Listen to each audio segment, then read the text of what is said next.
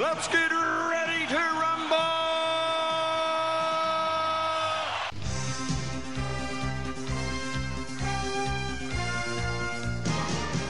Hello, and welcome to Netflix vs. Cinema, the podcast that is very tired, that's had a long day, and is currently trying to keep eyes open. My name is Tosin. I am your host, and I am based up in Coventry, near oh, in the Midlands. And joining me on the Isle of Wight are Sharon, Hello. And joining me from Bournemouth are Sean.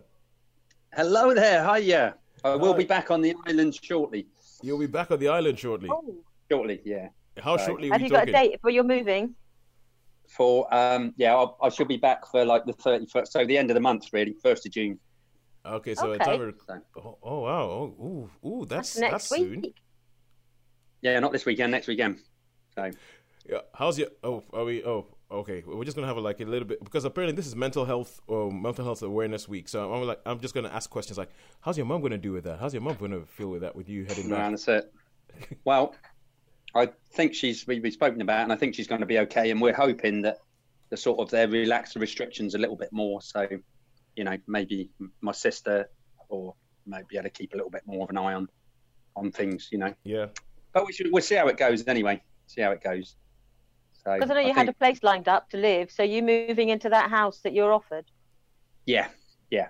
So oh, well, that's and good they, the thing is, they want they want me back at work as well. So so I got some work. So I got a phone call All right. And they. So and I thought, All right, as, so- I thought, I thought as they've been paying me, I can't really say no, can I? Really? I mean, you know, yeah. Even though I'm gonna be honest with you, Sean, it does look like you have a pretty nice setup down in Bournemouth. It looks like Yeah.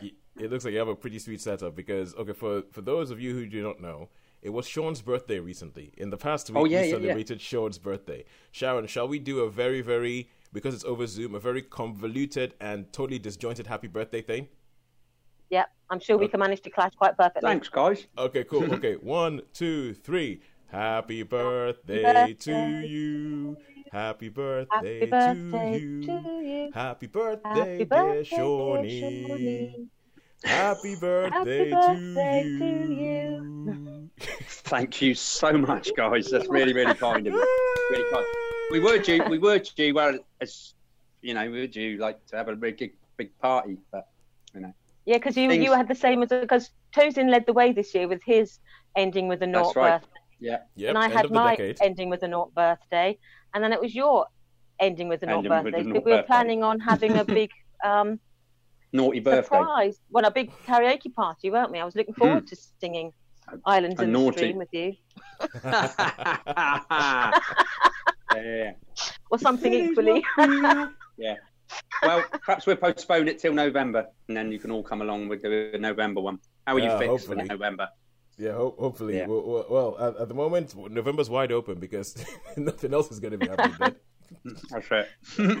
so it's uh, it's it's not it's not as if we have any other plans to come with the, with other things. Oh no, but yeah, uh, happy birthday for that, Sean. Um, as always, hope it was in better circumstances.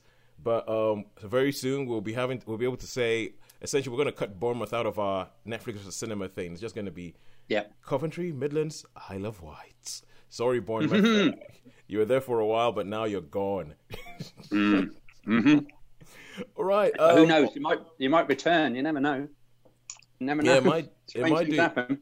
It might do. So on Netflix versus cinema, as the name implies, if you if this is the first time you're listening to the show, and it has, I'll, I'll explain in a second, but it has brought it has brought it's been brought to my attention that there are actually people who just listen to the show, and the first time they listen to one of these episodes might, or when they listen to one of these episodes, it might be the first time they ever heard us. So you might think Netflix versus cinema. What on earth are you talking about? We're in a lockdown. There's no cinema. How does this show keep going? And what we would usually um, go watch a couple of things on Netflix, watch a few things in cinema, weigh them up against each other, and then we'll figure out where have we had the best time this week, what has provided better bang for our buck. Is cinema dying because Netflix is just everywhere, or does cinema still have something to offer? Now, cinemas have been taken away from us. We have declared Netflix the winner for, uh, well, I thought it was going to be for the rest of 2020, although cinemas are fighting and they're trying to come back mid July there's this whole talk about trying to come cinemas trying to come back mid July, and even when they they mentioned the lessening of the of the restrictions, the lockdown restrictions, did you guys notice that on the on the on the graph at the end there was there was a cinema thing with a cinema ticket stub in Yeah. it? Yeah. I haven't seen. No, I haven't seen that. So what was that? So run that, run that past So- me one more time. Okay, so when Boris Johnson came on TV and he came and he said, "Okay, we're going to be redu- releasing some restrictions in phase one. You can go out do and the whole really complicated thing he said. They had that arc that sort of like goes up high and then sort of like go, has like a slow Yeah. slope. And in phase three, they mentioned the other things that you'd be allowed to do, and that was where they had the restaurants and the takeaways and things like that. And they also so they And had there was cinema. and there was a stub. There was like a ticket stub, like you know the of the Ah, old, wow. Was it old really? school Yeah. stub Oh, that, that says like you know admit one or something like that on it. There was Wow. an old school ticket stub in there, and yeah, it so was theatres and cinemas are at the end of the list, but they're there. yeah that th- they are there and they're part of the plan. So much so that superfan Nina sent me a sent me a screen grab from her. No, she I think she filmed her TV and she was like, "Oh my god, did you see it? Did you see it? Ticket stubs, cinemas, they're coming back." But then, That's very, as long very- as that downward trend continues, though, isn't it? It's got to be that downward trend. So the R as- rate or the R whatever. Yes, as long as the downward trend continues, that that's that was the idea that they will bring cinemas back, and I think cinemas are pushing for mid July. However, the Yeah. next day, when another minister was doing the the sort of coronavirus brie- briefing, the ticket stub wasn't there. So they had the plate for the restaurants. They had like the drinking thing for like you know like a milkshake cup, but they didn't have the ticket stub. So I was like, ooh, Yeah. ominous, ominous. That they is don't have ominous. I'll tell you, it But- does but- make you but- wonder. Like, oh, sorry.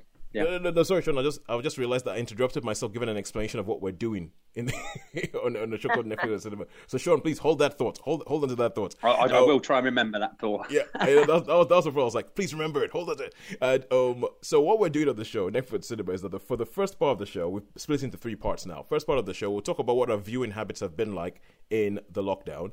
So, because that will be Netflix and Friends. So, Netflix streaming things, Amazon Prime, Disney Plus, BBC iPlayer, normal TV. Wow, who knew? Talking Pictures has actually made more and more of, a, of an experience on this show. The second part we're going to talk about we're going to talk about cinemas. Uh, we're going to but the what we do with cinemas is a celebration of cinema where we interview somebody, usually a cinephile, usually a massive film buff, and we just ask them a couple of questions. But we'll get to those later. And then in the third bit, we talk about what what's happened there and maybe answer some questions ourselves. So, Sean, what were you going to say? No, I was just thinking. It was like, have you ever seen that? Or recent? It was a recent movie called The Happening with um, uh, Mark With Wahlberg. Mark Wahlberg, yeah. Yeah. Mark And, I mean- talk, talks to plants. Yeah. Well, when I when I watched in the news and it's all about this and all the countries unlocking, Italy's unlocking, Greece unlocked, Spain, and I wondered if perhaps it's not some sort of thing. Perhaps it was just like this strange happening that happened all over the world, and you know, is going to It's just going disappear around. again. You know what I mean? I'll, I'll tell you Huh. what. My, I'll tell you what my wife thinks. My wife thinks that this year might be the year of the biblical plague. Yeah. Really? Because, well, yeah, because if you if you read the if you read in the Bible, you read about like you know the story of the biblical Revelation. plagues. Is it? Re- is that in Revelation? All that? No, no, the plagues are in Old Testament. They're early on. They're Oh, like Old Old Testament. Testament. There, They must- Moses. they're they're Moses. Oh, they're yeah, either, and- either yeah, Genesis that was or in, Exodus. like God's of it. Mm. Yeah, that's right. Yeah, with the Gods toads Egypt, and yeah. the, the plague. yeah, and or, all or that. even yeah, in the Ten Commandments, Charlton Heston does the hmm. whole thing. The the, the That's right. plagues show up, in the, the, and so it's the fact that at the beginning of the year you had the Australian bushfires, and those were like going all over the place. Then you had all these storms coming and smashing. The, so I mean, in the UK, there's some people who have had it bad because they've been smashed by two storms in a row, had the livelihood, and then the coronavirus showed up. So you had wildfires, storms. This virus comes in and messes up the whole world, and now we have swarms of locusts, swarms of locusts that Yeah, are devouring devouring great things in swathes East of Africa. the world. Yeah. And you're thinking, this is all sounding very familiar. this is all sounding. When we start getting gnats and flies and things, I'm not going to be happy. yeah, when the River No. Thames overflows and there's frogs everywhere, we know where. Yeah. we know, know we're they- and then for it, rivers of blood. That'd be nice. But, Yeah, but rivers isn't of that blood, really yeah. Weird? Isn't that really weird? Because I'm sure, like, I mean, I know that that- that's like, is that in what book of the test, test Old Testament is that in? Then the plagues is that the first one? Genesis. It's either end of Genesis or No. beginning of Exodus. All right, okay. So, but I mean, with Revelation, Because, by, because all by that stuff. Exodus, Exodus Yeah. is all about the Israelites leaving Egypt, and the reason Right. they left Egypt was because of the plagues. So yeah, yeah. So yeah, carry on, Sean. Oh, yeah, yeah, yeah, yeah, no, welcome, welcome to go. Bible Talk. Yeah, yeah. But welcome to Bible Talk with anyway, Sharon, and Sean. one, of- what, what, one, of- no, one of these. I found a little group, and it was good. It, it is, it is what you see, and it was all like comic captions from the pre-comic code authority and all that, you know, and like suggestive things, and it is Was this, you know is it's called you, found a group on Facebook? it's a group. Yes, it is. You see what you see, so it could be. It's like double entendre sort of things. You know, like something can uh, might be holding something. And uh, anyway, we won't go. We won't go into it. But it was really, really funny. But someone put in from a, a magazine from. Someone said it was the 50s. And I said no because it's LBJ, so it's got to be 60s. But it was, it was um, like a a racist thing. It was like a, a it had face. It said you got to say who you like and who you didn't, and it was like, you know, what what do you think of Catholics? What do you think of atheists? What do you think of, of Jews? What do you think of? Yeah, and, and it was just this whole thing from. It was about. I reckon it must have been about 1963 or something, and it was in a comic, and it was trying to make people aware of. It's real interesting stuff, you know. Just like this thing. Why would they put that in a comic? You know. Oh, So, yeah, oh, so- oh! Is it is a bit like a, a bit of a McCarthy thing where you could like uh the, like the witch hunts. Yeah, yeah. You could see if you was, you know, who you liked, if you didn't like, if you were tolerant and all that. So you had like, if you picked, you had like about five different choices of little boxes with like little smiley faces in or sad faces or whatever, and then it, and then it would tell you at the end. It was like, you know, like you have those psychological things, like, "Oh, answer these ten questions, and we can tell you if you're a geek or not." You know. Oh or- yeah, yeah, yeah, yeah. So it's an, oh, if- answer if, this ten you know, questions. I will tell you how racist character, you are. Yeah. Or that's it, exactly. Or you know, you answer these questions. What Star Wars character are you? You ask, you you know, that sort of that type of thing. But yeah, no, I was thinking, my God, nowadays that would be like, you know, well, terrifying. It'd be horrid, wouldn't it? They wouldn't. Yeah, you know, well, well, it was well. just, but it was accepted. It was accepted in those you. days. It, it it, it was accepted. It was accepted. Oh, all right now, okay. Now with that, um, let's go into our viewing habits. What we've been watching. But first of all, I was talking about the fact that people might be listening to this, and something happened this week that brought home to me that people actually do listen to stuff that you say when you put it out there. So I had somebody called Lisa Smith get in touch with me. It was just like a random Facebook Messenger thing that came through this week, and it was like, you know, um, Facebook gets in touch with you and it just sort of says, "Oh, hi, this person wants to connect with you." And every now and then you get that, and it's either somebody who wants to sell you something, or every now and then it might be somebody, who, it might be some picture of a woman who you're pretty sure is not the person who sent you the message. If you get what I mean. so, but but this I get those. It's normally men in uniform for some reason. I get like people who are pretending to be American colonels who suddenly want to be my friend. It's like, I don't quite believe that this American colonel is seeking the- friends across the world. yeah, I wish that's what I was getting. You see, I, what I usually get is like you know some tone, some toned woman with a toned woman with a six pack in a bikini, and us- usually with like you know with like you know bad language or no no bad language but like you know broken english and um and saying oh yeah i want to be your friend. There's loads more girls where i come from that kind of stuff stuff. Yeah. and just kind of like uh yeah n- n- no no thank you. But this this time round i got a message from a lady called lisa smith and it says i have just discovered your podcast. They don't make them like they used to and i am really enjoying it. Wow, that's good. Yeah, I know it's crazy. So for those of you who are listening to this and might not have heard this before, we actually we so Sean and I, and you'll hear it in the interview that we did with somebody else later on. We uh, the three of us have been pretty much doing um, this podcast. I've been doing podcast every Thursday for about six years. Six years, crazy, I crazy. know it's absolutely crazy. It's absolutely crazy because I'll still be like, yeah, Sean and Sharon, they're they're they're like you know new friends. But when I'm like, when you say we've been doing podcasts for like you know six years, you're thinking, oh, maybe we are old friends. Like, so it's and and she's so she, she came across but they don't make them like they used to. This is the first podcast that we did together, and she was like, "Oh," I was like, oh, how did you come across this? She, she was having a '50s movie marathon, and Guys and Dolls was the last movie she watched. She'd forgotten how much she loved it, and Jean Simmons is the most adorable pisshead. In brackets, she twerked before it became a thing. And I thought, why is there no podcast celebrating old movies? So I found you on Spotify. Then she writes Day of the Jacket. I think she might mean Day of the Jackal.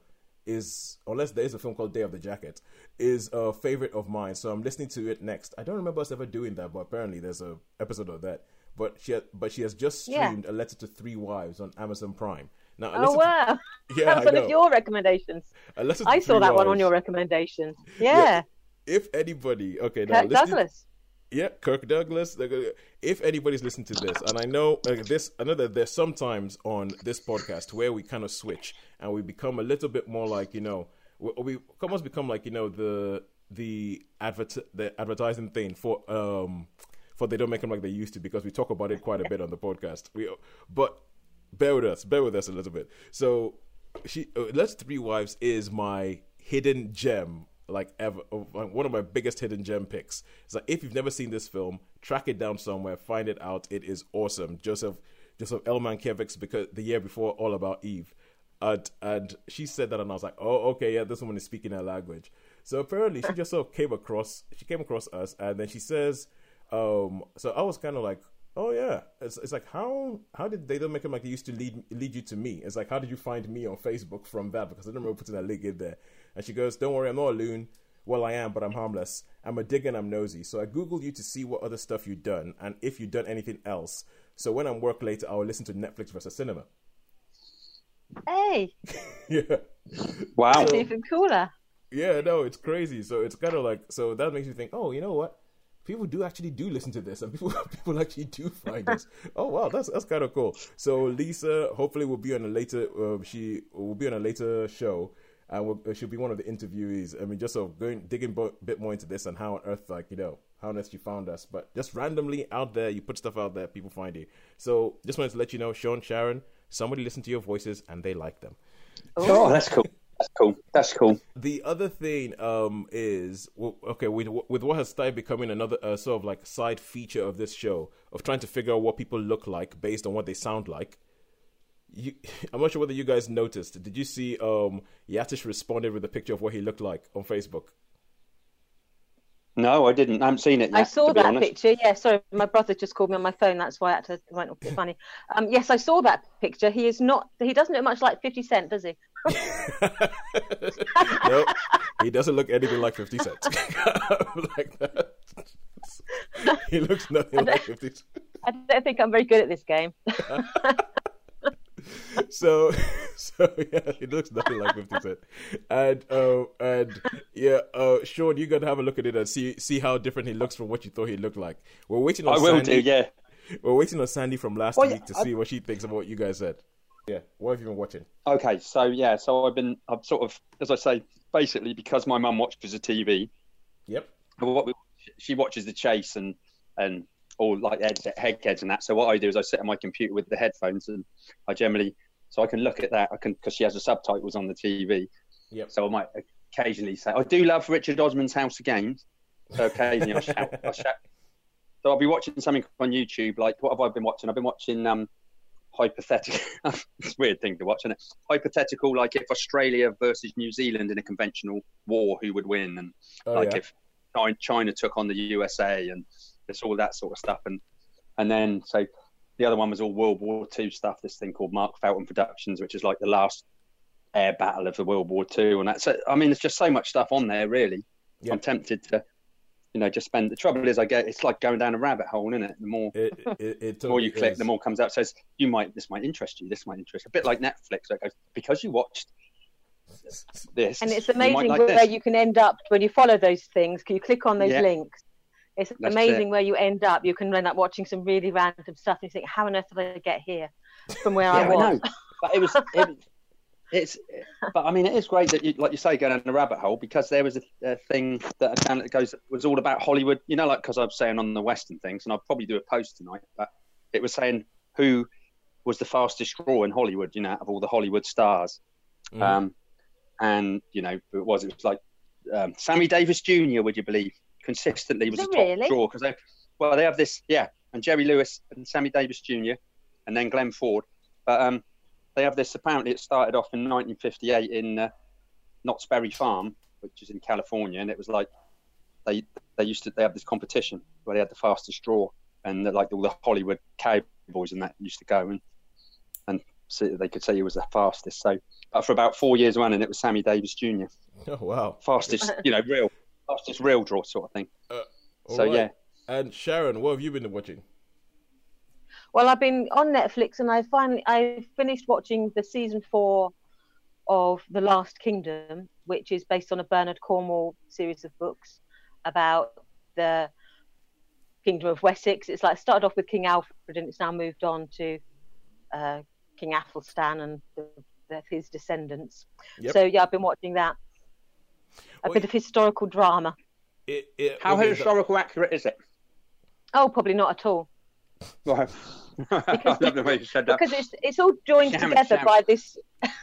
it's joined Shaman's together by this she's one like, character called Uhtred, um, and obviously he's fictitious. So, well, they do have Uhtred's in the history books, but this if this Uhtred manages to get basically everywhere. He's at every major battle, he sees every major event, and he happens to be, you know, in the centre of all the goings on about the whole the, The right ba- place the at the right battles time. between the Mm. Vikings and the Saxons. This is before the Normans were in the picture. This is like that about 150 years before the Norman conquest. It's the, the big the big battles fought across England's soil was with the Vikings versus the, the Saxons.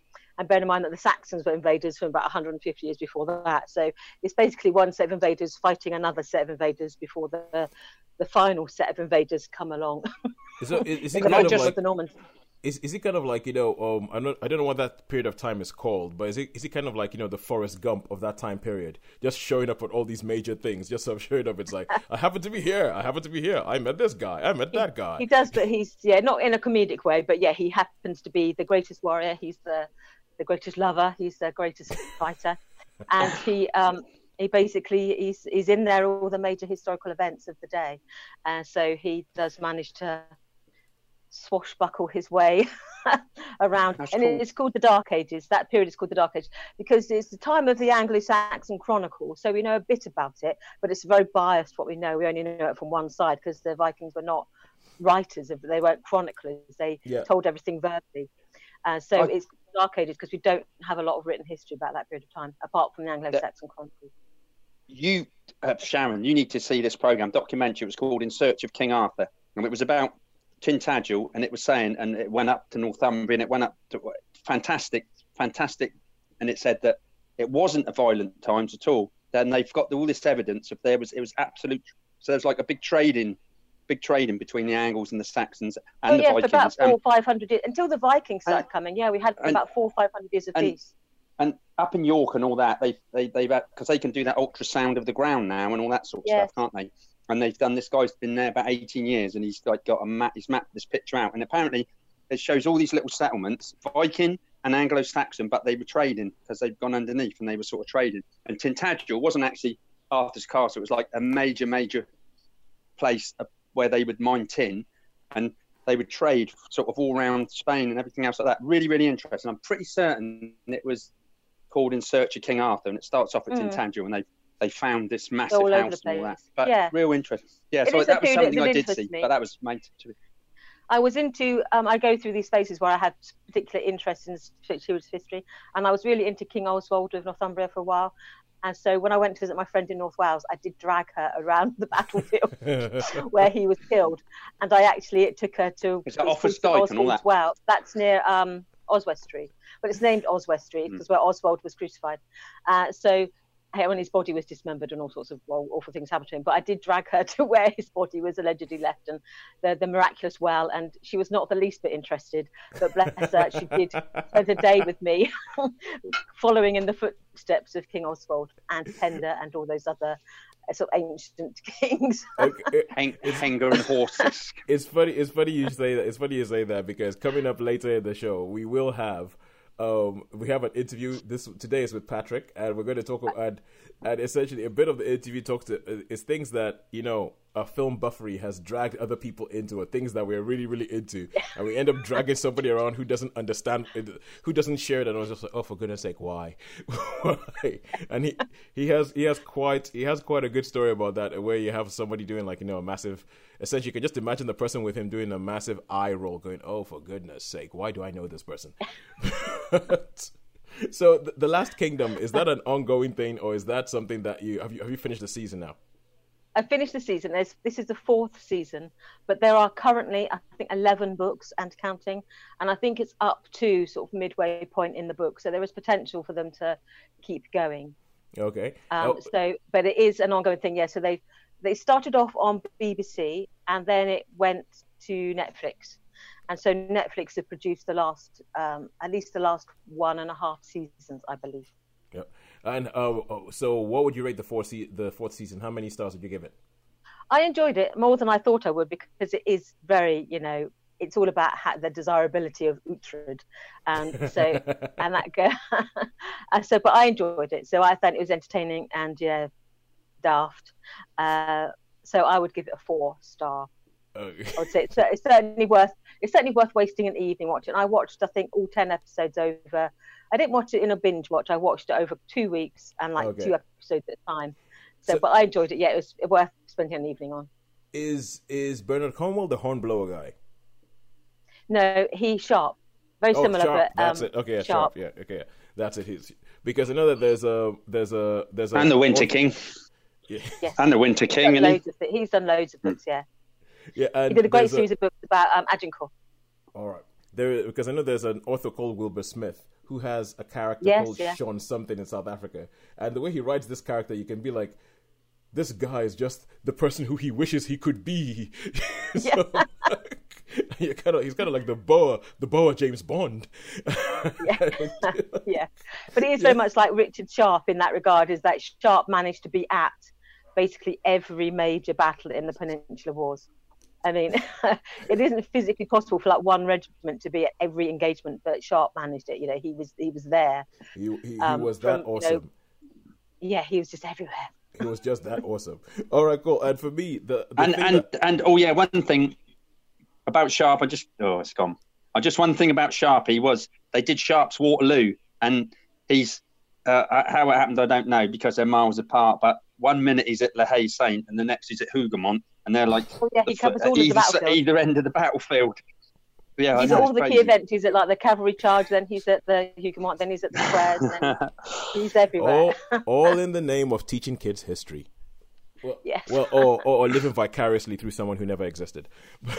But- all right, so finally, uh, the final thing of what of uh, current viewing habits have been. So I've been watching a lot of. I've been catching up with the. You know when you record things off your Sky Plus box, or in my case, my Virgin TiVo box.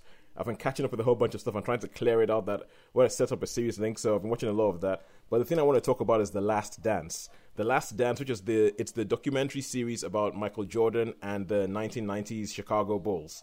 Although I, I think I mentioned it before. it, but Yeah, mentioned it You did. before. Yeah, Yeah. and it's uh, it finally because they were only releasing two episodes a week, and they released the final two episodes this last Monday that went past. And I finished watching it, and I have to think that this it is it's you. Have you ever had a TV series where you know it's going to end at some point, and you get really annoyed about the fact that it has to end because you know that the ending is never going to be as satisfying as the ongoing thing that you were learning about. Yeah, and this is this is a TV series that I, I totally had that with, and I think the ending is a little bit of a letdown. But I think a, a big part of the ending being a letdown is the fact that it had to end. if you if you get what I mean. So it was I was just enjoying hearing all this stuff. I think the storytelling in it, as I said before, it's some of the best storytelling I have seen. The way it sort of linked everything together says this happened and it takes you back in time to this happened and then this character comes in and then that character comes in and this what happened with his person and then that's what happened with that person. I just feel like the the way it linked everything together was is masterful. It's really really great and you don't have to be a sports person to actually enjoy it. You don't have to be into sports Oh, right. whatsoever you know honestly the way that they focus on the characters and there's a lot about it that what is so what it's kind of like what makes a champion and uh, i've been texting back and forth with my cousin about it because he's a massive basketball star.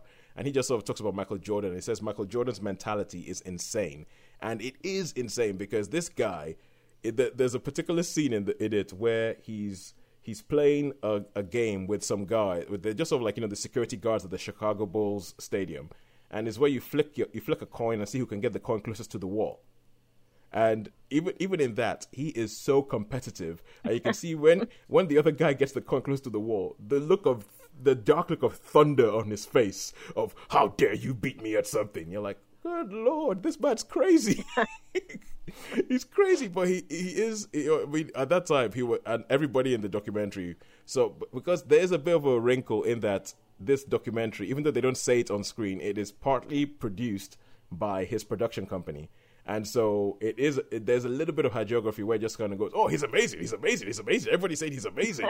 there's a little bit of that in there, and so what, once you take that in there, you go, "Okay, fine." But then there's some things that they put in there and go, "Well, the fact is, he was amazing." whether he's the one telling you or someone else telling you, he was amazing. He was the biggest star in the world at that time. I thought it was an absolutely brilliant documentary series, and the only thing I was sad about was that the fact that it had to end. And because of that, I'll give it four, four out of five stars. But if you can catch The Last Dance on Netflix, Okay, because I saw it, but I know nothing about that sport. I know nothing about the people who participated in it or the culture around it. So I thought I don't know if that's there's anything in there for me, uh, but it, it sounds there is. There is, there is. One of the things my cousin mentioned is because while all these things were happening, we were in Nigeria and NBA hadn't come to Nigeria in a big way and we didn't really have access to it. So there's a whole bunch of history we missed out on. So for us, having to watch this and actually going, oh my word, this is what was going on in the background. We didn't know that. We didn't have any clue about that. Ah, this is it's absolutely fascinating for to see a historical document of a time you actually lived through, but something that you just had absolutely no idea about. It's it's it's fascinating, it's great, and I would say, Sharon, watch the first episode and then tell me Okay. if you think there's something in this for me or not because I think it's just brilliant. The storytelling is brilliant. And now we get onto the cinema section of the show. As we said before, what we're doing during the lockdown is we are speaking to cinephiles. We're speaking to normal people who just absolutely love, borderline obsessed with cinema.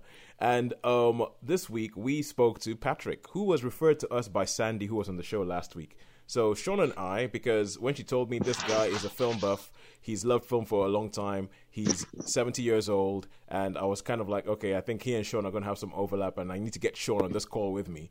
So Sean and I had a chat with Patrick over Zoom, and the funny thing is, even though I was like, oh, we're going to speak to Patrick over Zoom, we're going to see what he looks like. Therefore, that means that Sean can't play his favorite game. What do they look like based on their voice? However, however, Patrick's webcam was not working, so we did not get to see what Patrick looked like. So we could still play that game, and for the first time, in the, for the first time in the history of the show, because I usually everybody who I've spoken to have been friends of mine who I've known for a while. For the first, I don't have a clue what they look like, so I can play as well. Yay! Yay! but but, uh, but onto the- Yay! yeah. But you onto can the- go first then, Toes. Oh yeah, but, but onto the serious stuff. First of all, we're gonna have to listen to Patrick, listen to what he has to say, and um, yeah, talk film. Yes, Patrick. Thank you so much, Patrick, for joining us on the Netflix versus cinema interview, the lockdown interview. Thank you so much for joining us. You're very welcome. Uh, now, you were re- referred to us, or you were, shall we say, we were referred to each other. We were forcibly put in touch by our mutual friend Sandy, who, who, when I interviewed her for the podcast, said, "Yes, you got to speak to Patrick. You got to speak to. It's going to be awesome. He's going to love this."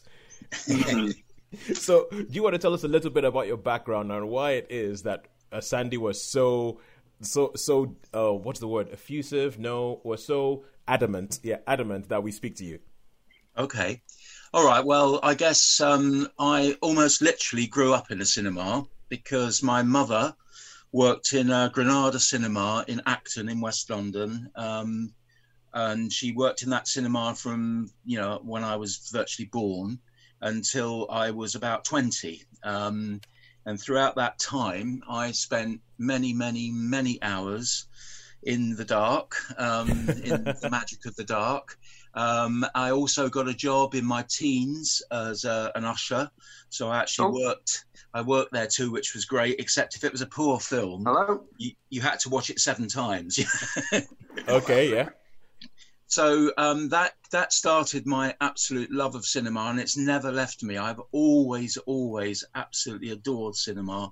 Um, I like. I think I said to you earlier um, that uh, I like. Uh, I've got quite eclectic tastes in in cinema. I like art house stuff. I like foreign language films, but I love Hollywood. I love blockbusters. And you know, I've got favourite directors like everybody that you know I tend to like their films Yeah. by and large. Yeah. So its film is just very much runs through my veins, really. Oh, cool, cool, good stuff with that. And so you said like, um, your mom worked in a cinema, and you were pretty much born in there. If it's okay with you, would you mind us telling us what year that was? I was born in 1950. Um, so we are looking when I was like nine years old. I think I'm right in saying it was the uh, the peak of um, the second peak of cinema uh, going in this country. I think the first was in the 30s. Um, and then it de- died away, and then it came back in the 50s and early 60s. I can remember queues around the block, around the cinema, to get in to see things like Summer Holiday with Cliff Richard, you know, and stuff like that.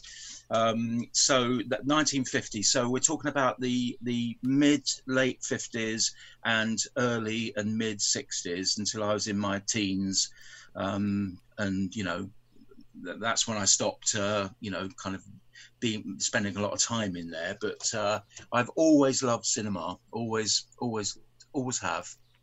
Or, or, in a, Yeah, I okay, think, sure. um, I can totally hear what you're saying there. I think the trouble is what happened is in the, the, the sort of early-ish mid 60s, a lot of lot of cinemas started converting to, to bingo halls and the like, don't they? I They remember did. they used to there used to be a lovely the modern cinema. It was the modern, absolutely, you know, all art, all old Art Deco with like, you, you know, the Art Deco thing with the big sweeping. I certainly do. I certainly do. Yes. and that turned into a that turned into a, a bingo hall. The one thing I, I used to like was that you could have during those days you, you they had things called continuous performances where you could you, you know you weren't like kicked out. It wasn't like you could go in and you could stay in all day if you wanted to because Yeah. you know, any time. And um, I think I've said this before in a few blogs with with uh, Tosin is I remember one school half term the film Zulu was on, and I think I must have seen that. It was half term, and there was three performances a day, like a, a matinee, early evening, and late one. And I, I remember staying in and watching it through in glorious 70 millimeter Panavision. You know, I mean, that was, Yeah. that was No, I know. I know the film well. In fact, that was one of the ones that was on when I was an usher. So I, I can still remember quotes from it, and I can remember "Men of Harlech," which was the song that they sang as the uh, the, the warriors were coming towards them. And um, yeah, great film, great film.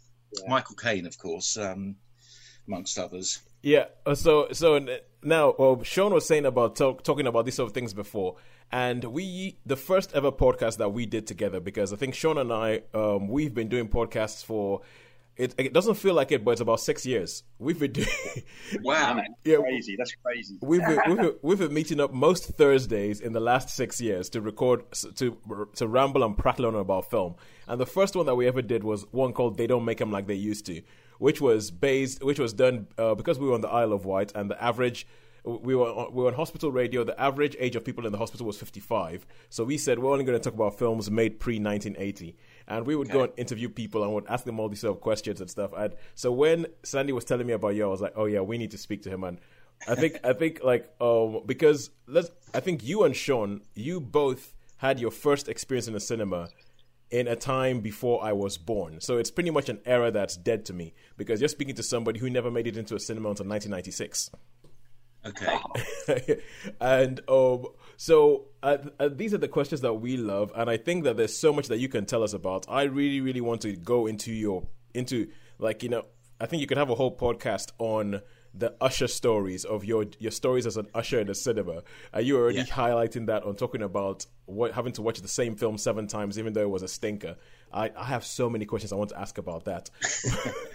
but, but for the purposes of this, we're gonna try and keep it. We're gonna try and keep it because I'm pretty sure we're gonna get you back at some point, Patrick. We're gonna get you back. Okay. at some Great. point. I'm I'm game. Yes, and we're, so we're going to ask some of these questions. Sean, Sure. you, Sean, obviously, as you've been doing, jump in whenever you hear something that gets you going. Every now and then, I just have to keep Sean like a, like keep keep the brakes on Sean, and then just sort of like let him go because Sean is like he's a he's a excitable, so like he's like oh oh yeah ah. so if Patrick says something that gets you go that gets you going, Sean, go for it. But okay, I so will do. I will do. I will do. but so Patrick, if you could just tell Yeah. us, well, the first question that we're going to kick off with is, what is the first film that you saw in a cinema? Okay, the film, the very first film I remember intimately, I was about five years old. It wasn't a contemporary film, it, uh, it was an old film from 1939, an incredibly well known film, and the film was The Wizard of Oz. Ah, And I can remember vividly uh, the uh, the witch and the, the monkeys, the flying monkeys. And you know what? I had I had nightmares for for quite a long time because of that film. Um, but there was something else about it because it's very magical, and um, you know, it's got the famous scene where it switches from from black and white into color. Yeah. Um, when Dorothy lands, when the the house lands from the tornado, and she comes and she's in Munchkin Land. Um, and I've got to tell you, um, there's a very famous quote from The Wizard of Oz. And um, I waited all my life. Three years ago, my wife and I were in Kansas. And uh, as we drove over the state line between Kansas and Missouri, I said to my wife, I have a feeling we're not in Kansas anymore.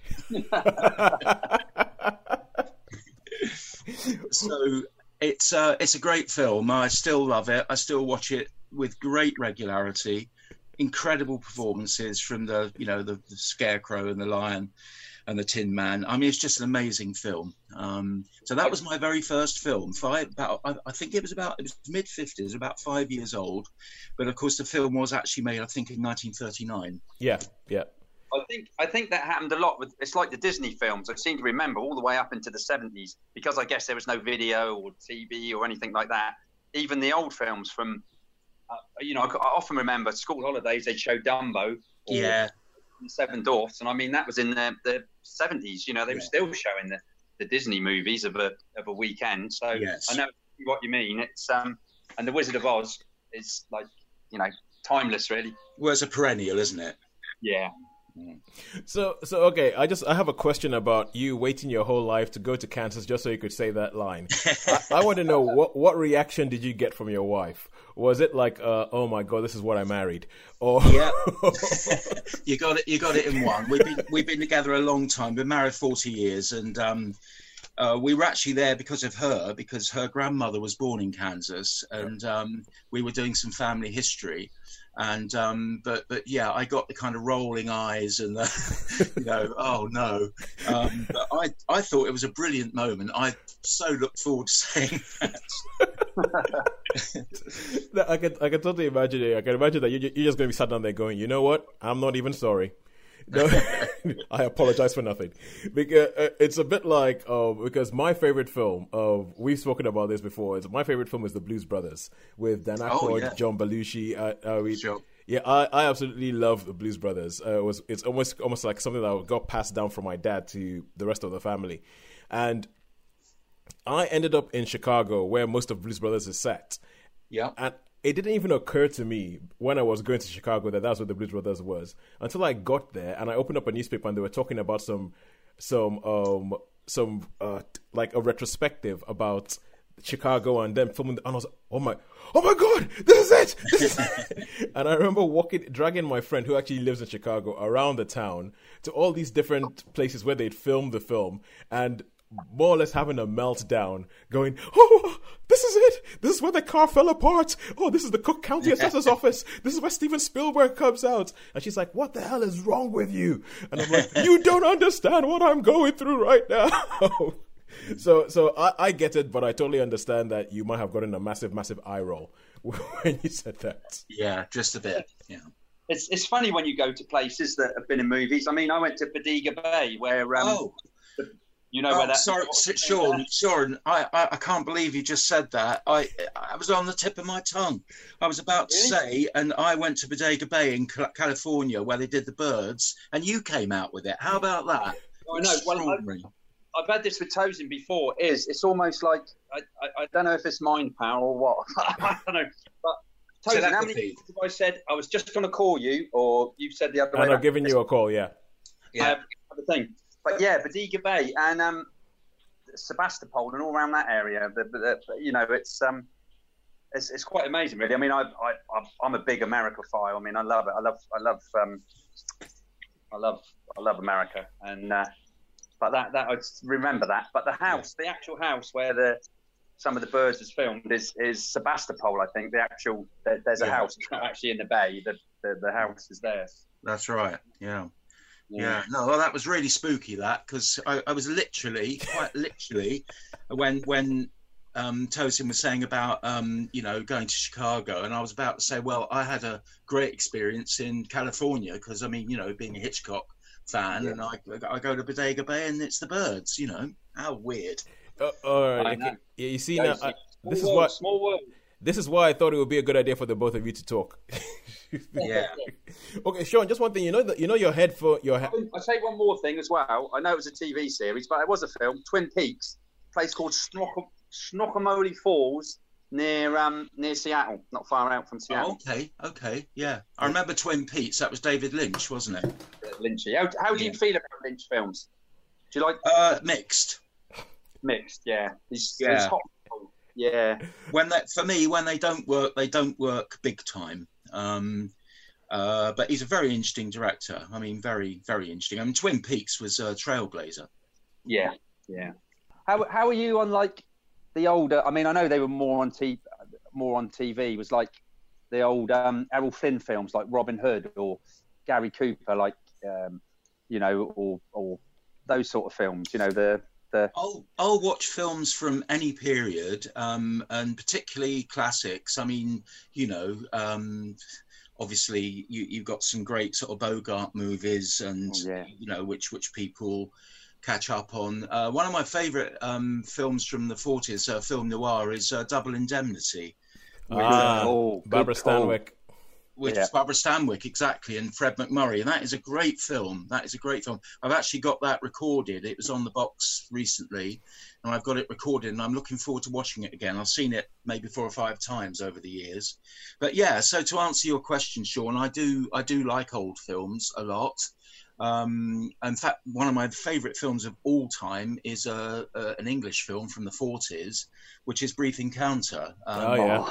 I, I, I, I, I can practically I can practically quote Brief Encounter from Oh, beginning wonderful. to end because I've seen it so many times and I love that film. I like David Lean as a director, um, but I Yeah. just absolutely love that film. That that kind of restraint and that sense of time. I mean, it's very dated, obviously, but you know, it's dealing with emotion and, and love, and I, I just think it's a great film. it's, it's it's still a still a classic, isn't it? Still a classic film. Oh, yeah. I mean, I think yeah. There's I, I remember a film, and I know I just I'm not normally into man, but I think there was a film. I think it was called Random Harvest, and it was where, or it might have been on Waterloo Bridge, but it was where I think it was um no, it wasn't Tyrone Power, someone like. But anyway. Yeah, there's. I mean, well, there's so much, isn't there? Really. So, I mean, normally that's TV fare. You see them on TV, and I quite often see them and think, yeah, I'm going to catch up on that and see. That. Well, yeah, we, we've got the wonderful channel Talking Pictures, which does a lot How of films from Yeah. the 40s and 50s, and, and I, I love that. And, and what I'm starting to do is catch up with films that I remember contemporaneously from the sort of late 50s and early 60s, Hmm. and they come round again on Talking Pictures. I saw one the other day, um, very strange film with Hayley Mills called Sky West and Crooked. Oh, good Oops. lord! Very strange film. Um, do you know that? uh, that- I that- don't actually. I don't actually know that one. I- Sharon, Sharon does. Sharon loves because because thi- this is the thing. All right, uh, uh, this is pretty much turning into an episode of our first ever podcast. They don't make them like they used to because they don't make them like they used to, which you can still find on all good podcast providers everywhere. One of the last episodes we did of that, Sharon brought up Sky West and Crooked as Wow. we used to have uh we used to have our um the the the structure for that was that we would have four films each episode. So we would have Yep. a bona fide classic that everybody agrees this is a classic. We would have a hidden gem that not a lot of people know about, but we think this film needed d- deserves a bigger audience. We would have a, a patient interview, so the patient will either answer the question, "Was the first film you saw in the cinema or your favorite film of all time?" And then Yep. we, at the at the last, we would have a we would have a uh, exception to the rule, where we talk about a film made after 1980 but still deserves praise. That we st- Sure. still, yeah. And we, uh, and one of the last episodes, Sha- Sharon brought up Sky West and Crooked with Hayley Mills as a hidden gem. How well? How weird? How weird? Oh, good lord! Oh, if only we'd found you, like you know, when we were doing that show. Yeah. And talking of classic films made after 1980, another favourite film of mine is Witness with Harrison Ford. oh yeah. Um, set in the, okay, Amish, yep. the Amish country. I think it's a brilliant film, and it still holds up very well today. Oh, okay, all right. Now, oh, before we go on, I just have to want to say one thing because obviously we had some technical issues with um, Patrick not being used to Zoom and not knowing how to get into the whole thing and everything like that. We are currently speaking on a Zoom platform that has been provided by, I think, Sean. I think this is actually our first ever sponsor of the show that we're mentioning. oh, excellent, excellent. Yeah. They haven't given us money. That's going to come in the future, Sean. But but what they have done is that they've made it possible for us to have the Zoom facility so that if need be, we could phone in on a on a phone. So I'd like to thank Neil Chauhan of Pure Hosting. Pure Hosting in Coventry. They are they who thankfully thankfully took a bit of his bank holiday, set this up for us, and then left to go make something in a tandoor oven. So, but, but Neil Chauhan, thank you so much. You guys rock. Thank Pure, you. Pure Thanks. Hosting for all of your website needs. If you need websites for a small business, get in touch with Pure Hosting. PureHosting.com. No, purehosting.co.uk um, in Coventry. Anyway, now I'm going to move us on to the next question before Sean asks something else that gets us down another rabbit hole. So, Sorry, yeah. so, what was the last film you managed to catch in the cinema before the lockdown happened, Patrick? Well, do you know what? Um, I I I did because you you told me what questions you were going to be asking. I did think about this, Tosin, and and uh, I'm afraid it's a toss up of three films because I saw I saw three films in rapid succession. I can't remember the chronology, um, but one was uh, Little Women. Mm-hmm. I really enjoyed actually. I thought it was a it was a you know a good solid um, you know Hollywood, and obviously it's a famous uh, famous story, famous film. Yeah. Um, the other one was 1917, which I found very very powerful, Yep. incredibly powerful. Um, I mean, I'm a big I suppose I could say I'm a, a Sam Mendes fan, you know, I, but um, but the other one, the hidden gem, if you like, uh, very gritty um, was a, a, an extraordinary film called Motherless Brooklyn um, with um, Edward Norton. It Edward Norton, exactly, who who um, directed Class. it as well as starred in it. I thought it was a great film. I thought it was really, really powerful, very, very powerful. Yeah, I think because Sean, you caught Motherless Brooklyn out of the you you reviewed Motherless Brooklyn on the on I our did, regular I show. did, yeah. Yeah, I did, it's one of yeah. those- it's one of Terrific those movie. three, guys. I can't remember which one was the literally the last one I saw. Yeah. Yeah, yeah, no, I um, th- yeah, I mean, it's one of those ones that sort of came and went. Really, not many people were were, uh, you know, but, uh, it was because sometimes you get a film. Uh, it's, the, that's the problem with the island is you'll get a film and it will just be like one performance in an afternoon on like two days or something like that. So Sure. you you you, you know, it's. I mean, there's an absolutely brilliant. One of my favourite films, actually, all up in the top of my favourite films, is a, is a British film. It's called Seventy One, um, and Oh, that yeah. was that was that was like I was so lucky to catch that film, and I'm so glad I did. And I'm, I've you know I've seen it since, but it's a it's a top movie. It's about um, in Northern Ireland, in the troubles in Northern Ireland, just starting off, and uh, I don't know that one. Um, it's worth it's worth a watch. It, Yeah, um, it- directed by was- directed by a French guy called Yann Demange. yeah, uh, and it was it was shot on 16 millimeter, so it's got that grainy 70s, Sure. 1970s feel about it. Well, my But, son uh, would be interested in that because he's an historian and he's very interested in the Troubles.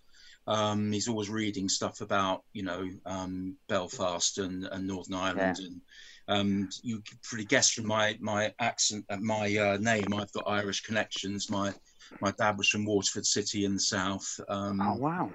And so you know uh, it's part of my cultural her- heritage being Yeah. you know over half Irish but um, but yeah so I'll, I'll pass that on 1971 yeah, It's just No, called it- yeah, it's just no, called it's just 71. called seventy one. oh 71 71. sorry yes Yeah, but it's it takes part in that, you know, and it's it's just at the start, and it's so yeah, it's really really worth a watch. And I'd like to know. Hopefully, we'll have a chat again soon and all that. And if your your lad had seen it, he can let us know what he thought of it.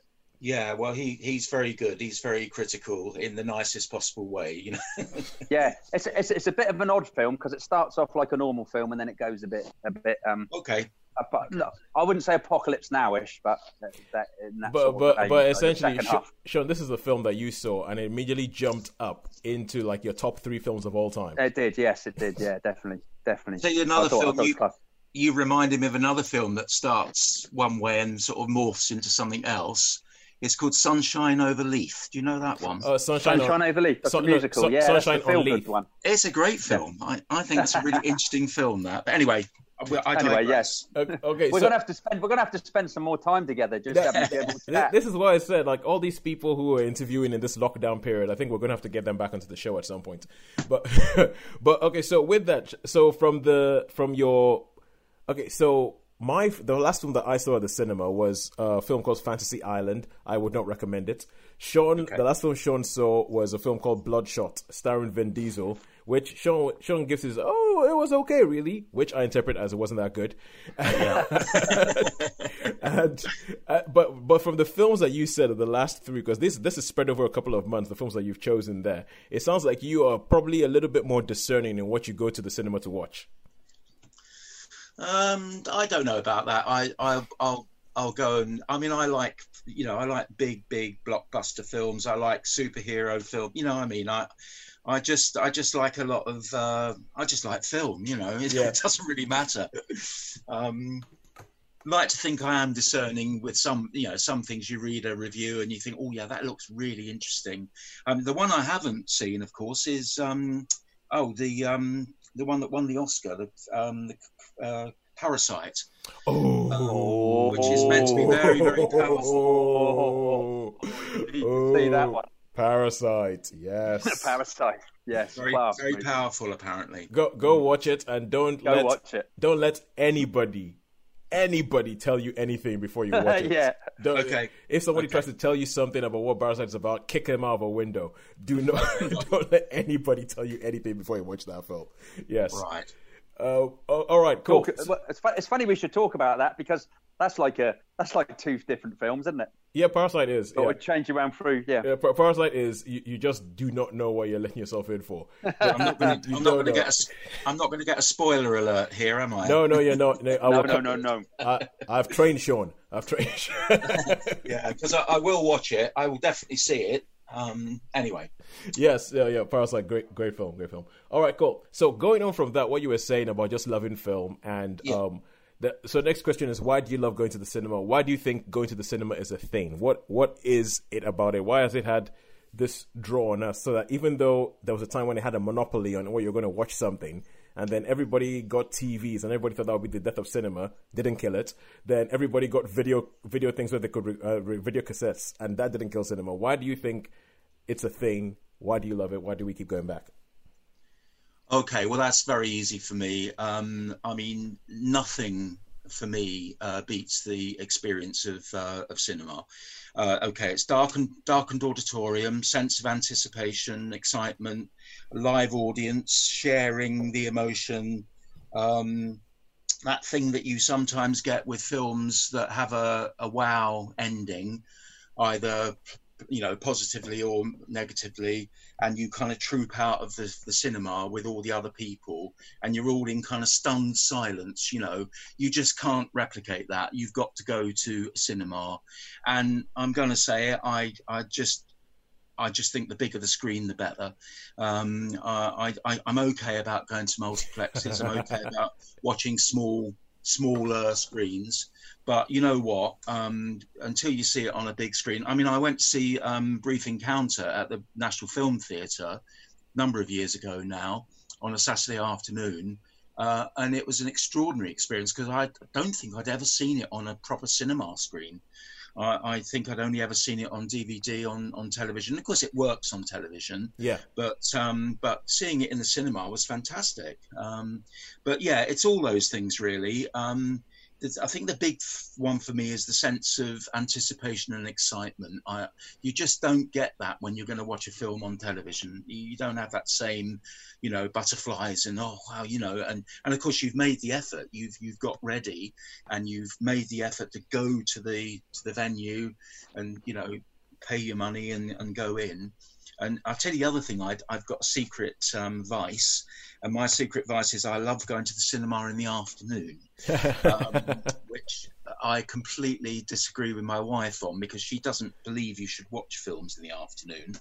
And I said, well, if I was a film critic, I'd be watching them at 10 o'clock and 9 o'clock in the morning. yeah. You know, they watch them all day long. But I, I love watching films in the afternoon. I guess it's from all those years in the cinema with the torch, um, you know, and starting at like lunchtime and finishing at nine in the evening, you know. Cool. That, Big screens. Big. You can't beat big screens, can you? You No. just cannot. The bigger the screen, the better. Um, Agreed. you you know, and like when the the the, the period we're sort of talking of, fifties, early sixties movies, they did make those glorious big Panavision films, like you know, um, How the West um, was won. how the West was won, and and you, you know, yeah, um, fall of the Roman Empire, and and Longest Ben-Hur and Day. all those longest day, all Yeah. all big, and to see them, and, and and I totally agree that if if there's a movie you watch on TV, yeah, it's okay. You can actually go to the cinema and see it retrospectively, and it is a whole different experience. It's a whole different experience. So, Definitely. yeah, no, I totally agree. Yeah, because in, in Sean, we do have a man who has traveled, who and uh, especially when you live on the Isle of Wight, traveling somewhere is a bit of a deal. You've got to get on a ferry, you've got to drive somewhere, you've got to, you've got to make an effort. and you're talking about Sean, I mean, because you went up to, I remember you went up to London to Leicester Square I did, yes. just to see what was it, the Hateful Eight on the biggest The screen. Hateful Eight, yep. Yep, the Hateful Eight Roadshow, an extra 17 minutes. You've got a program, you've got a break, you've got an overture at the beginning. I mean, you used to have, I remember Battle of the Bulge when that was at the cinema. They, they, they, they used to play an overture. So, you know, you go into the cinema and you sit down, and then they, all the music would be played like 10 minutes before the actual film started, and then you'd have a break. So when you when you saw the Hateful Eight, Sean, did they uh, have a um, a girl with uh, a tray and some Kia-Ora orange juice in it? no, they didn't quite do that. That was still. I mean, you had to go outside and or you could put orders in. It was a bit like the theatre where you could put your Yeah. orders in and people go out to the bar and get them. I think because But there was an I know what you intercession, mean. wasn't there? Yeah. So um, Intermission, there, sorry. yeah, yeah, there was an intermission. Yeah, but yeah, I mean, the whole the, the experience. I remember going to see Empire Strikes Back at the Odeon Marble Arch, you know, and, and they, Yeah. they, they played the sort of refrain, and you got curtains that would open. They go, and the music would play, and it would just Yeah. like, it, it was glorious. It was like, whoa! It was it was a proper proper experience to go to the cinema. and and it's And- quite interesting because that that shows how the cinema kind of came out of the theatre experience. yeah, didn't yeah, yeah. Because you still have a stage and you have curtains, even though there's no people behind. There's a screen behind there, but it's the same concept and an intermission and all that stuff, isn't it?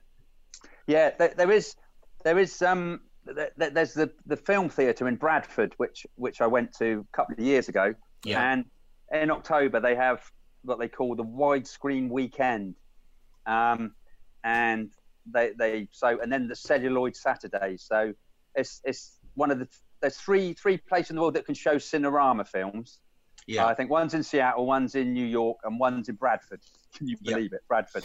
Well, yeah, they had there- the fir- they had the first IMAX, didn't they, in this country in Bradford? That's right. And I saw how how the West was won in original three strip Cinerama. I mean, Yeah. it was a bit scratchy and it had been restored, but and the guy spoke about it at the beginning, and you know you can imagine. And even though the film's not a particularly good film, it was an experience. And I swear that at the break when you've got um, Debbie Reynolds singing "Away, away, come away," and and old Gregory's looking. I was in tears. It, it really, really, it was an experience. It was an experience. So Yeah. uh, we should all go. Really, I'm gonna one one year. I'm gonna Oh, wait, we'll have that. We'll, we'll have a we'll have a podcast trip. We'll have a podcast trip. I'll tell you what. We'll go. We'll go to Bradford to what the what do you call it? The widescreen weekend. Yep. Okay, I'll tell you what. Okay, one one year when we are all allowed back outside, once we're all allowed back to, into the cinema, Sean, you organize it. We'll all go to Bradford and we'll record the podcast from the widescreen weekend in Bradford. How about that? That'd be cool. That'd be And we'll, cool. and we'll yeah. go out for a curry afterwards. Oh right, yeah, yeah, yeah, yeah. There's um, yeah, we could do that. That'd be that'd be good.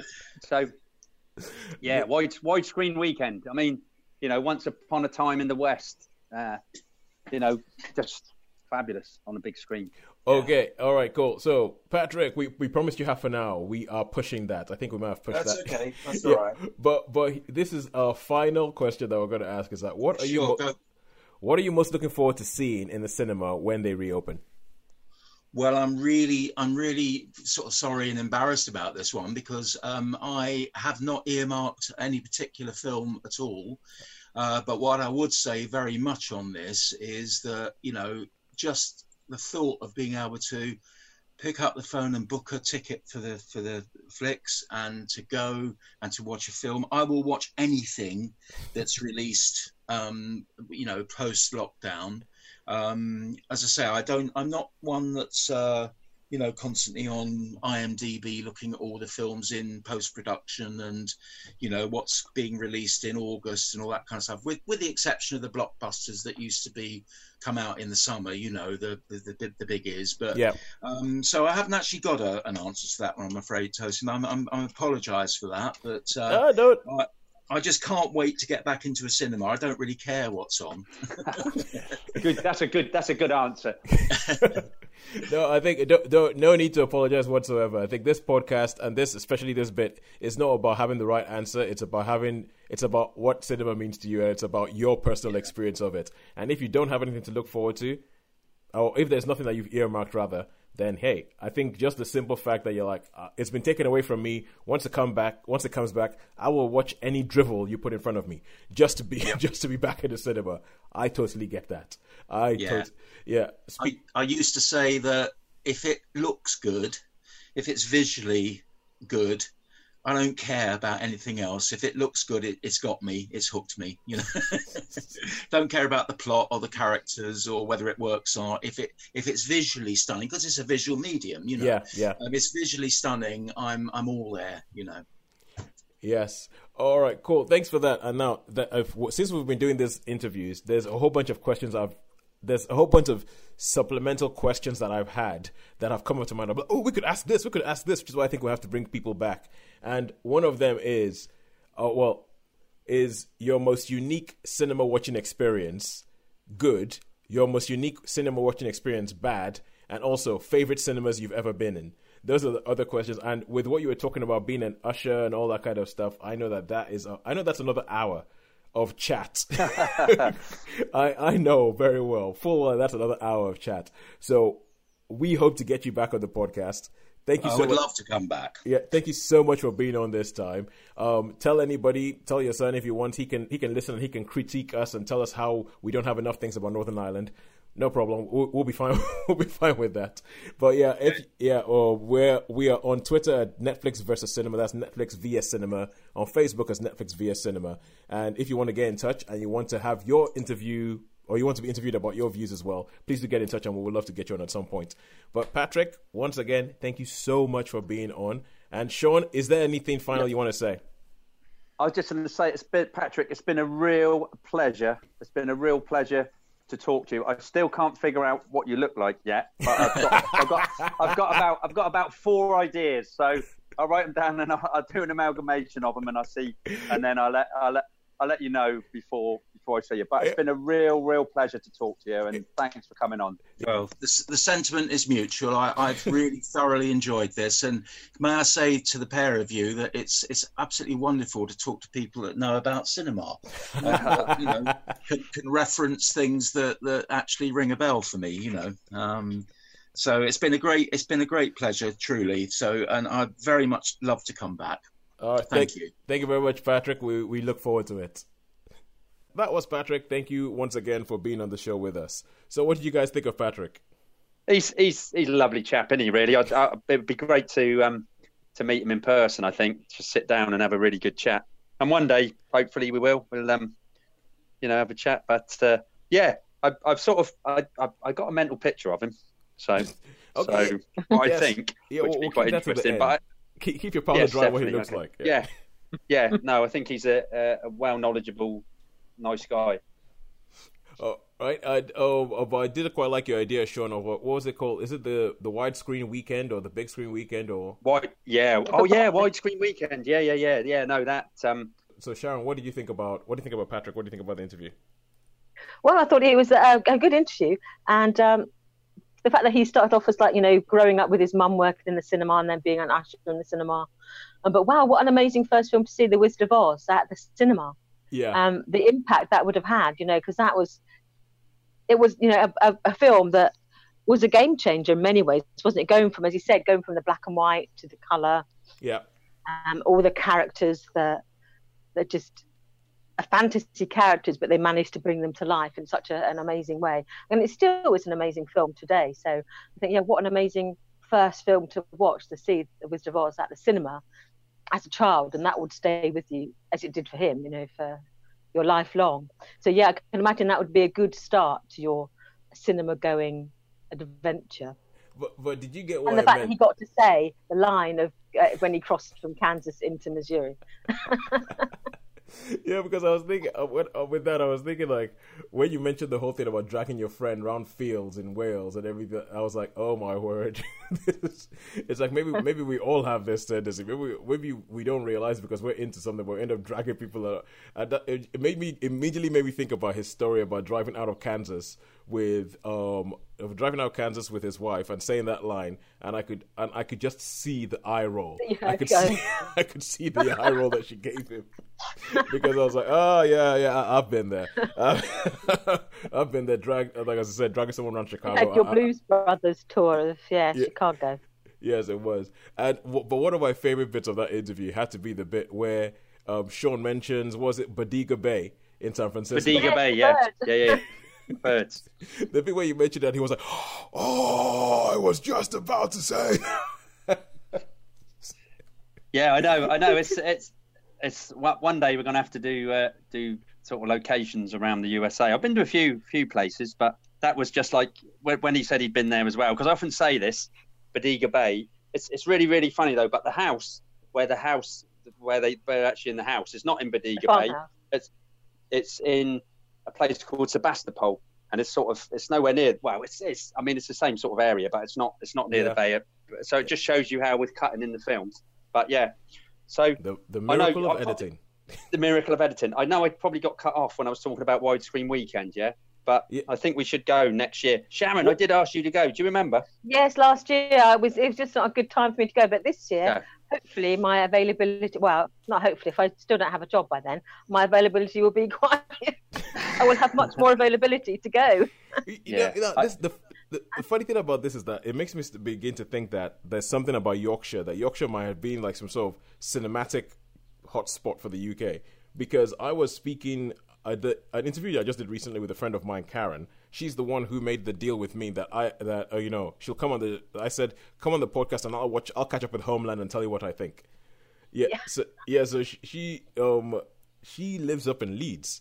She lives, and on the discussion started getting onto like she was like, oh, we've got some amazing cinemas in Leeds, and like in Leeds apparently they have like the oldest gaslit cinema in the world, which I don't Oh, know wow. what that means.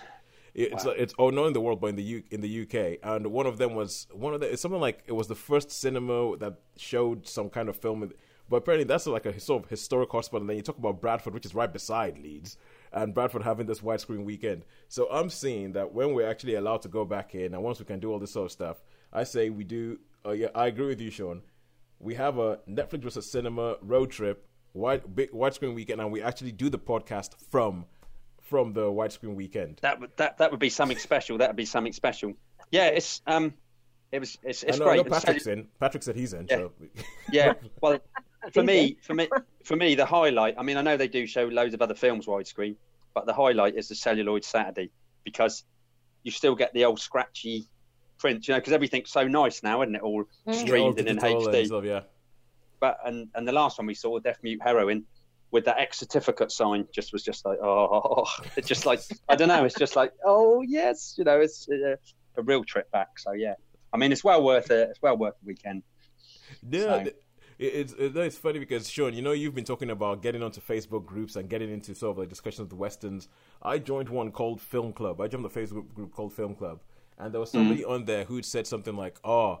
A poll shows that 70% of people wouldn't feel happy going back into cinemas. Do we think this is the death of cinemas? And I was like, huh, this is like exactly what we've been talking about over the last couple of months. yeah. it's like it's like well i can tell you that i've been thinking about this for a- it's like you can just imagine me type sat, sat there typing on my computer going going like well i can tell you that uh, i've been talking about this for a, a long length and this is what we've come to this is the conclusions we've come to and i was essentially being that snotty person that comes up and goes well this is the full this is the full argument here this this this this this cinemas have to raise their game yeah qed thank you very much but it was funny that how that just came out, and I was just kind of like, oh yeah, yeah, we we have been talking about this. So it's, but people have been talking about it. But I think um, widescreen weekend, widescreen weekend, go there, do the thing from there because I still think, as I said, what this lockdown has shown me is that cinema is not there isn't anything that can replace cinema.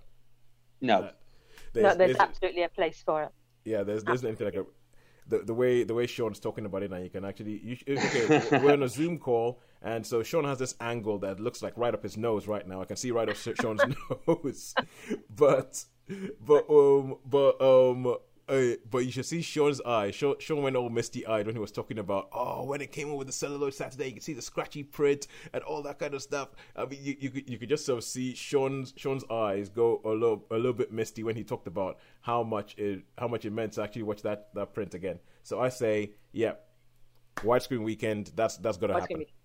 But referencing Patrick's interview again, he was saying about how cinemas obviously sort of grew out of the whole theatre. Yes culture with the stage and the curtains and the way a cinema is arranged, you know, with the sort of the seats that go up and the, the way we are you're presented with the performance. And you think people have been gathering in theatres since you know before the Romans. You know, we, we, the Romans had their their colosseums and they had yeah. their amphitheatres, and nearly every big big town had a form of amphitheatre because there's something about a shared experience, about a shared entertainment that you know we've been doing for thousands of years and one though it's horrible one horrible virus is is not going to change that desire yeah, no, of sort of yeah. human behavior to have shared to have shared experiences. yeah I, I, think that that's a big thing. I mean we mentioned this being mental health awareness week and it's the fact that i think that's a big thing for people is realizing uh, i've got a friend who's in he, he's in california at the moment simon. Hi simon. How you doing you've, you've got to mention, you've got to start listening now to the podcast. yeah, uh, and, yeah, and Simon is quite a he's quite a he's quite a sort of introvert. He he sort of likes being on himself. He's like, and even he is going. Yeah, I'm an introvert, but this is getting a bit crazy now. I, I, I he's like, I'm, I'm beginning to crave human contact. So it's even the people who think they don't like people are beginning to realize the point of other people. So, so I think I think when we are actually allowed to go back into cinemas and whether it's a drive-in or whether it's going to be the widescreen weekend, I think there's going to be a massive just influx as people just go there and be like, yes, yes, never leave us again, because. Yeah. Even if we're dressed in a hazmat suit with our own little screen here, uh, we are still going to be in the same room. I, I, will, I will take what I'll take that. I'll take that hazmat yeah. suit. I'll take that. I have to go buy my own one. I'll take that. with a big dome, so that you can maybe get your hand in and get your popcorn if you want to. they're quite they're quite roomy, aren't they? In there, you could probably put your top popcorn inside, take your arms out, and then just be you'd be happy inside I, there. I reckon that it should a be a hazmat suit. That, uh, I think a hazmat suit that kind of has like a tray in the middle, and then you yeah. get in there and like you get locked into your hazmat suit with all of your popcorn and yeah, everything all your gear. like. So you look like Robbie the robot. Exactly. But he's so he's got like that big, nice, roomy bit. So you, yeah, you could have a all sorts going on in there, couldn't you? And you just pull your arms in and hey, you're away. Yeah, exactly. I was I was actually thinking that I should start marketing hamster balls for humans. So yeah. You and Zorb. Buy some disused Zorbs. Yeah, people exactly. don't want those Zorbs anymore. We'll just sit in one of them. Get get get a Zorb just roll around town. That's that's your own self isolation pod. Just yeah. roll, rolling around town, going, ah, take that virus. And then if you want to have a bit of fun, you can just bump someone with it. Yeah. Well, yeah, yeah.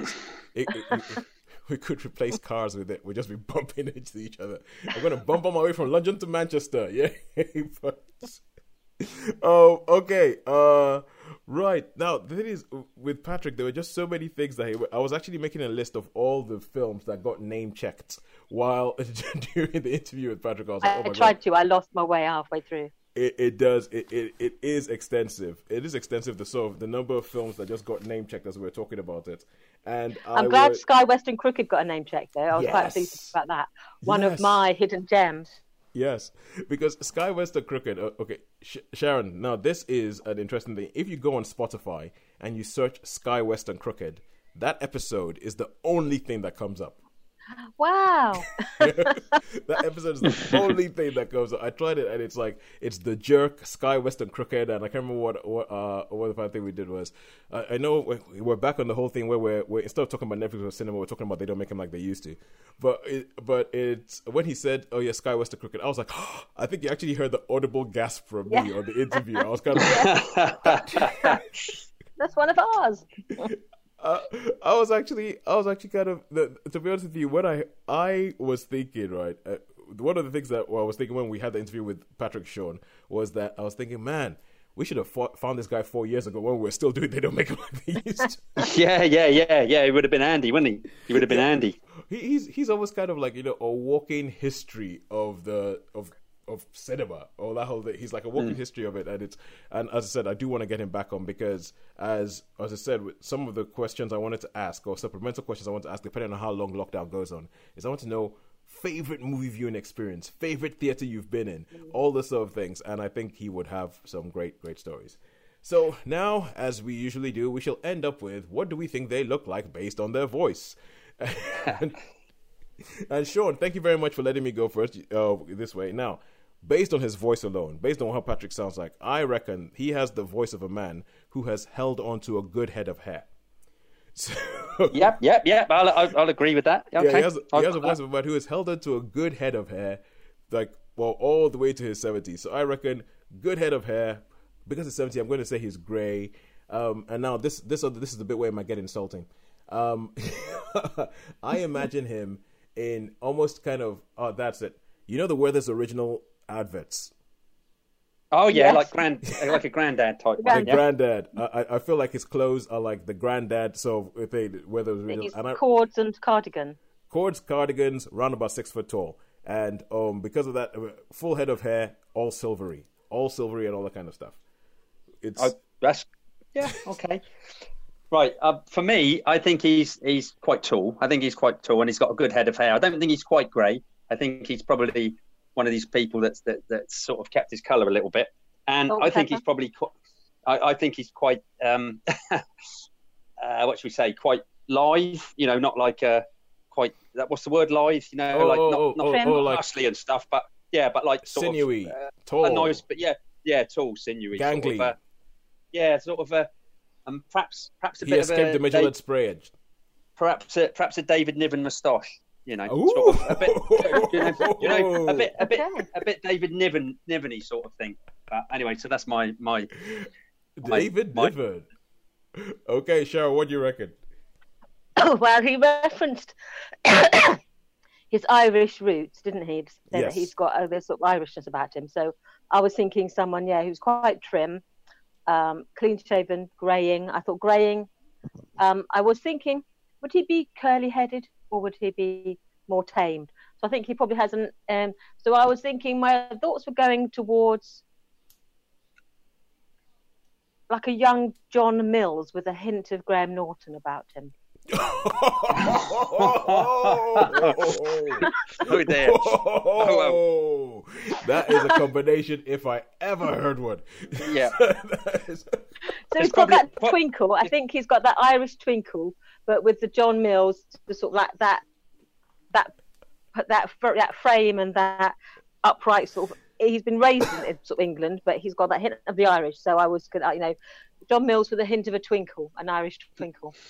Oh wow, that's a good combination, actually, isn't it? So it's probably it's probably a mixture of all of those. Uh, I'll, I'll be really surprised that uh, uh, I think I think it'll be hilarious if he turns out to be like you know totally bald, five foot nothing. with a full beard, like Father Christmas. with a full with a full beard and dresses like Mick Jagger or something.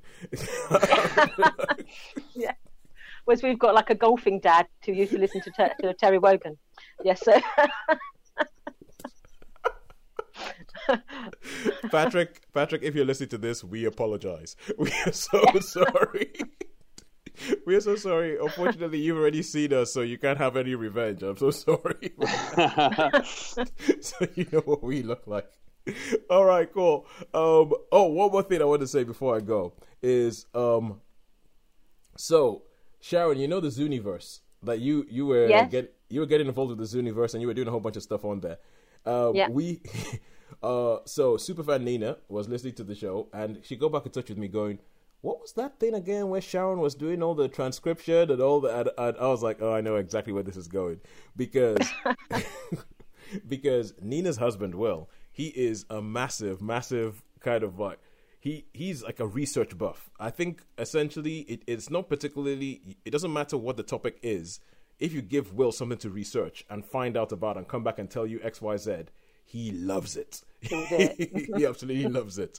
So Nina said that, and I was kind of like, you know, I was when Sharon mentioned it, my first thought was about Will, and I did think I, I won't mention it to Nina. I'll let her keep her husband for a couple for a couple more weeks because now she's she's got to figure that uh, well between renovating a house and the Zooniverse, she might lose him. yeah. Oh, but if you go if you explore Zooniverse, there's so much in there.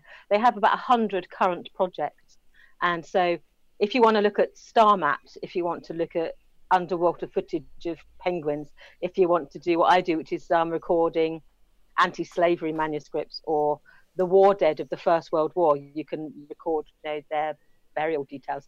There's there's so much stuff, or even bird watching. If you're into birds, you can help um, record you know birds of the 1950s.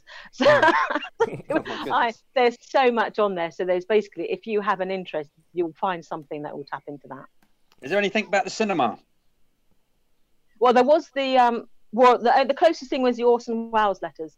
I helped transcribe some of those. They had the whole. Le- le- they, they they produced all of the letters written to Orson Welles after the broadcast of the War of the Worlds, and oh, they Oh, yeah, had yeah, yeah. handwritten ones and they had typed ones, and you basically transcribe them so anyone has access to those. But they were only about two thousand of them, so basically the volunteers like fell upon those, and they were literally the entire archive was transcribed in two days. So I did. I was lucky. I did. I managed to do five of those letters, and some of them were absolutely fascinating. They were, they were wonderful pieces of sort of social history. So, but you have some of the. If they're really, you think it's going to be a popular one, you've got to get in there quick because yeah. basically there's thousands of volunteers all around the world who are like going yes, and then they will fall upon it. So, uh, But yeah, there is a, there is a humanities and there's an arts section. So if you're interested in the arts, you can go in and you'll find they sometimes they put up different things okay, you no, can help. One- them do. I wonder if there's anything about the Old West. The Old yeah, I'm trying to think. They did. There was some. There's the, the Australian West. They they had all the records of Australian convicts. You could transcribe the records of all the Australian convicts. So you've got their whole, their basically their their their record. You had their name, where they arrested for, all their convictions, where they're imprisoned. I what- you had the entire uh, Australian convict thing, and there's I- like Anzacs. You can do Anzac records. So there's you've got to hunt for it, but there's certainly, but probably the thing. Well, you can do the I- American Civil War soldiers. There's a whole there's a whole archive on those. I can I can just feel Sean. I can feel Sean circling the rabbit hole. Sean circling Uh, that yeah, rabbit hole. on the periphery. Here we go circling down that rabbit hole about about to go in. But you know, I'm not sure whether it's just me, but uh, whether but it might be an OW thing. But usually, whenever people say Orson Welles, my first thought is Oscar Wilde. And I, Yes. and, uh, and so whenever they say Orson Welles, I'm thinking, oh yeah, His yeah, yeah, letters yeah, Oscar Wilde, and, and, then, and then you're like letters to letters to him, like, oh yeah, those must have been quite interesting, especially because you know at that time, you know, it must have been quite difficult with him that he had to hide his homosexuality. Maybe put that in the letters, and then you say radio, radio, tran, radio broadcast, and I'm like, what? Oh, oh, oh yeah, it's the other guy. It's the it's The the, other other OW. it's the other OW. But I I always for for like probably about thirty seconds, whenever somebody mentions one of their names, I always get confused with the other one, even though I know they're different people. But there's something about that OW that just sort of like bamboozles me. Um. Uh, okay. Anyway, I think we will stop there and until the next time, till next week when I think our interview will be. It's probably going to be Arun, a friend of mine called Arun, who goes d- in depth into superhero movies and why they are so great. um, so unt- Okay. yeah, until next time, it's a goodbye from me. It's Goodbye a goodbye from from me. me. We waited there. Okay, it's a goodbye from both me. waited. See you all. I love that. But you guys being so British about it. After you, no, after you, after you. Okay. No, and, oh no, We'll at the same go. time. We're gonna at the same time. Oh my word. All right, cool. Until next week, we'll see you guys. Bye. Bye.